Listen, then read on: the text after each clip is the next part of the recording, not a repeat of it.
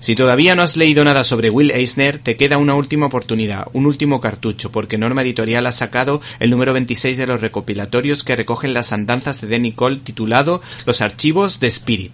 Todo el mundo que conoce a su autor, Will Eisner, habla maravillas de él, y es que él es realmente el creador del arte secuencial porque supo darle gran dinamismo a sus historietas y que todo se entendiera a la perfección. Frank Miller dijo de este autor, incluso hoy en día no solo sigue siendo un trabajo increíble, sino también una lección básica de lo que son los cómics y de lo que pueden llegar a ser. Por otra parte, USA Today comparó su trabajo con una obra maestra del cine como Ciudadano Kane de Orson Welles. Como dato curioso, mi hermana, que no había leído nada sobre él, se ha quedado flipada al ver las 10 portadas del portafolio de Will Eisner que destaca por su plasticidad, originalidad, riqueza de detalles, realismo y por su capacidad, por ejemplo, para trasladarte a oscuros muelles o a ¿Te está gustando este episodio?